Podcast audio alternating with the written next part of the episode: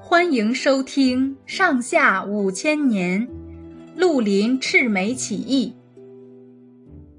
王莽的残酷压榨，再加上一连串的天灾，逼得农民走投无路，纷纷起义。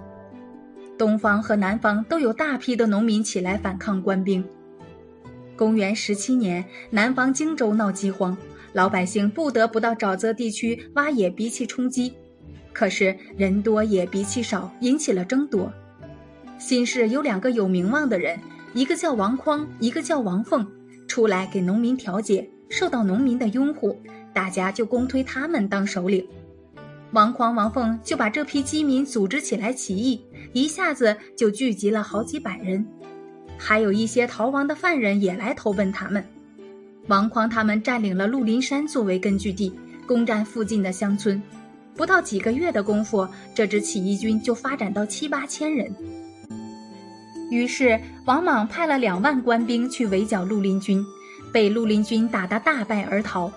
绿林军就趁势攻下了几座县城，打开监狱，放出囚犯，把官家粮仓里的粮食一部分分给当地穷人，大部分搬到绿林山。投奔绿林山的穷人越来越多，起义军增加到了五万多人。可是，第二年，绿林山上不幸发生了疫病，五万人差不多死了一半。还有一半只好离开鹿林山，后来分作三路人马：新市兵、平林兵和下江兵。这三路人马各自占领一块地盘，队伍又强大起来了。当南方的绿林军在荆州一带打击官兵的时候，东方的起义军也壮大起来。琅琊海区有个姓吕的老大娘。儿子是县里的一个公差，因为没肯依县官的命令毒打没钱赋税的穷人，就被县官杀害了。这一来激起了公愤，有上百个穷苦农民起来替吕母的儿子报仇，杀了县官，跟着吕母逃到黄海，一有机会就上岸打官兵。这时候，另一个起义领袖樊崇带领几百个人占领了泰山。吕母死了后，他手下的人就投奔樊崇起义军，不到一年的功夫就发展到一万多人，在青州和徐州之间来往打击官府和地主。樊崇的起义军很讲纪律，规定谁杀死老百姓就要被处死，谁伤害老百姓就要受罚，所以百姓都很拥护他们。公元二十二年。王莽派太师王匡和将军连丹率领十万大军去镇压樊崇的起义军。樊崇做好了准备，跟官兵大战。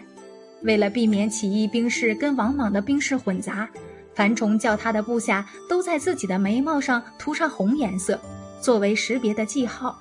这样，樊崇的起义军得了一个别名，叫赤眉军。王莽的军队和赤眉军打了一仗。结果官兵打了败仗，逃散了一大半。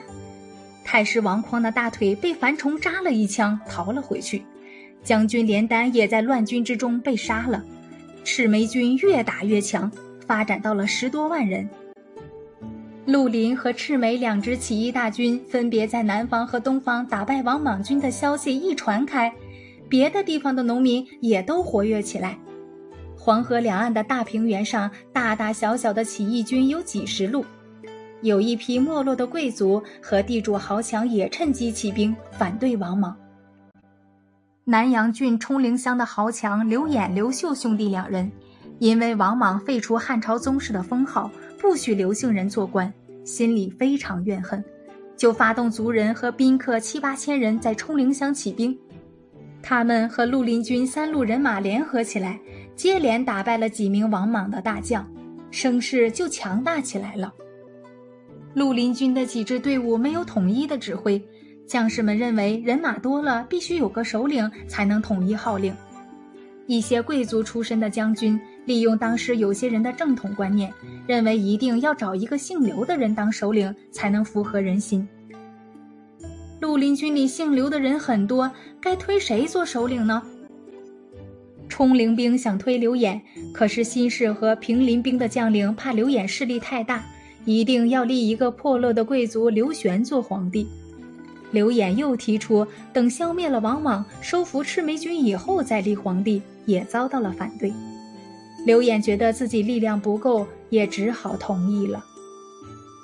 公元二十三年，绿林军各路将士就正式立刘玄做皇帝，恢复汉朝国号，年号更始，所以刘玄又称更始皇帝。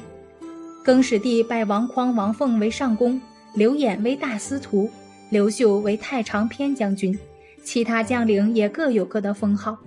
打那时候起，绿林郡又称为汉郡。